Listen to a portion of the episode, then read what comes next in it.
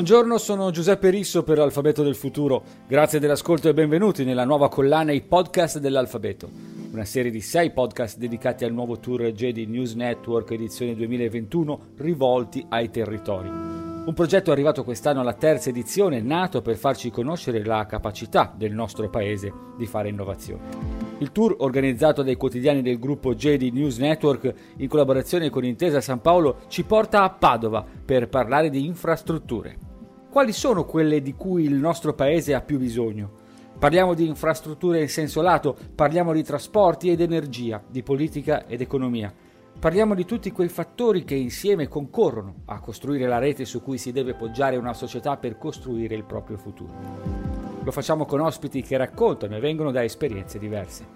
Iniziamo il nostro viaggio parlando di infrastrutture fondamentali per le città, cioè quelle dei trasporti pubblici.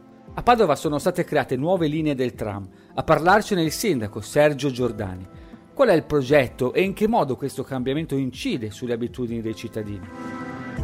Abbiamo già una linea operativa ancora da molti anni. Attualmente abbiamo avuto risorse, parlo di qualche anno fa, del governo per fare la seconda linea che partirà primavera del prossimo anno. In questi giorni sono molto ottimista, siamo molto ottimisti. Abbiamo avuto, in maniera informale ancora, l'autorizzazione e il finanziamento per quanto riguarda il SIR 2. Significa che noi andremo a collegare Rubano, un comune limitrofe, a Vigonza. Sono 18 km e mezzo. Ricordiamo un... che la provincia di Padova tocca quasi un milione di abitanti. Quasi un milione di abitanti, esattamente significa 18 km e mezzo, una linea molto lunga. Vuol dire che avremo possibilità di girare per Padova in qualsiasi posto molto velocemente. Mi spiego meglio. Noi con queste tre linee possiamo contattare qualsiasi posto a Padova. Porteremo qualcosa con 20 milioni di persone. I tempi saranno molto brevi perché è un finanziamento europeo, di conseguenza deve essere fatto entro il 2026, che per l'amministrazione pubblica è domani. Eh certo. Però noi stiamo già lavorando da circa un mese in quanto il Ministero ci aveva anticipato che il progetto, oltre ad essere positivo, positivo era anche finanziabile, finanziato, di conseguenza stiamo lavorando in maniera molto assiva, anche perché abbiamo la fortuna di aver avuto l'esperienza ovviamente del tram che partirà, le linee che partirà ovviamente per quanto riguarda l'inizio del prossimo anno. Sarà una piccola rivoluzione per, vuol dire che porterà 20 milioni, 20 milioni di persone all'anno, vuol dire che cambieranno le abitudini della gente perché io ricordo molto bene quando avevo i figli piccoli, abitavo in quel tempo a Urbano, ci impiegavo 40-45 minuti per fare 6 km,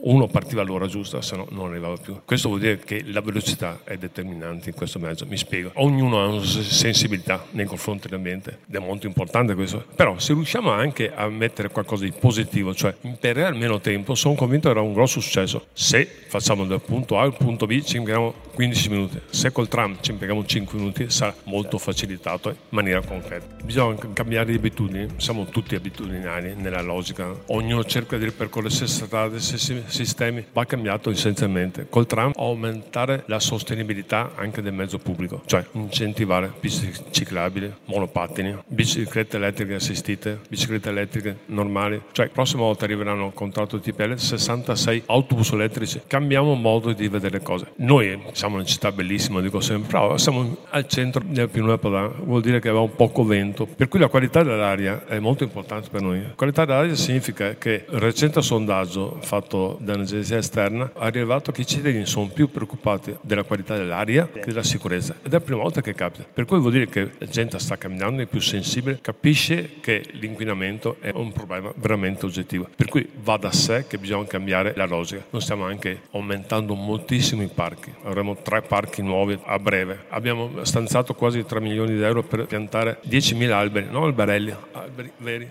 Per cui siamo veramente convinti che la qualità della vita, dell'aria, sia fondamentale per i nostri cittadini. Penso che sia una cosa molto positiva in generale questo e la sensibilità sta aumentando in maniera decisiva.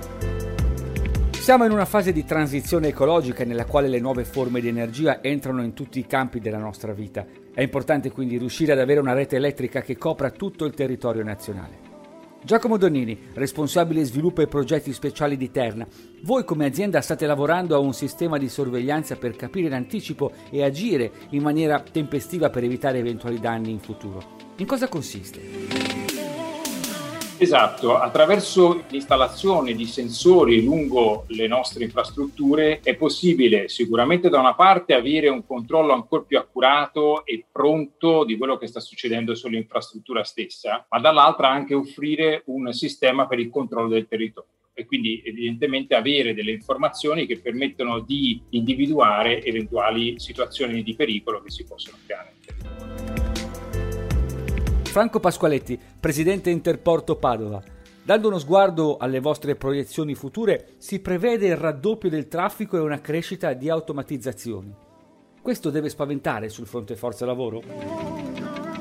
Niente affatto. La automatizzazione del nostro sistema riguarda una visione di crescita e ci sarà per questo motivo, ma ci sarà anche una crescita di occupazione perché noi abbiamo bisogno di figure specializzate per la gestione delle nostre gru, del nostro interport. Quindi già anche i prossimi mesi noi abbiamo un bando per impiegare altri 10 nuove figure sul nostro. Cioè l'automatizzazione non porta alla riduzione anzi noi abbiamo bisogno di ancora di maggiori figure e professionali per accompagnare la nostra crescita.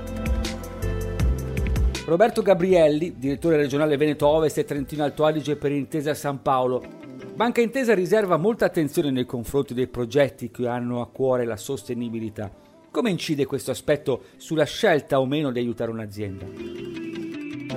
Guardi, la sostenibilità è nel nostro DNA, nel DNA di Intesa San Paolo. Siamo una delle poche istituzioni finanziarie a livello europeo che ha sposato il programma della sostenibilità finanziaria ONU 2030 e noi non solo lo pratichiamo cercando all'interno di essere veramente sostenibili, ma soprattutto supportando le imprese nell'ambito della sostenibilità. Noi abbiamo lanciato un prodotto di finanziamento che si chiama S-Loan, riprendendo la S dell'ISG, che ha come finalità quello di supportare finanziariamente l'impresa nell'ambito nell'ambito degli investimenti legati alla sostenibilità, attraverso la definizione con l'impresa di due obiettivi proprio legati a una delle tre parole dell'ISG che rappresentano dei veri e propri covenant dei finanziamenti. Quindi l'azienda, ogni bilancio ha la necessità di dover andare a riportare nella nota integrativa gli stati di avanzamento nel raggiungimento di questi obiettivi e la banca come premio nell'ambito di questo sviluppo della sostenibilità applica una riduzione dello spread applicato al finanziamento quindi applica una riduzione di 25 centesimi nel raggiungimento di questi obiettivi. Quindi finanzia la sostenibilità e premia l'azienda che veramente fa della sostenibilità una parte del proprio DNA. Per concludere, Enrico Carraro, presidente Confindustria Veneto, come è messa l'economia italiana rispetto al pre-Covid? Abbiamo recuperato, alcune aziende sono andate anche oltre. Stiamo un po' alla volta anche recuperando, abbiamo avuto a maggio per la prima volta un saldo attivo nel numero dei dipendenti assunti, quindi un po' alla volta le cose stanno andando meglio. Non posso non dimenticare quei settori grandi, importanti anche per la nostra regione, che sono il turismo, che sono tutta quanta la filiera moda, che è stata anche salvaguardata dal decreto licenziamenti, dove lì appunto il treno per ripartire avrà bisogno ancora di qualche mese, speriamo.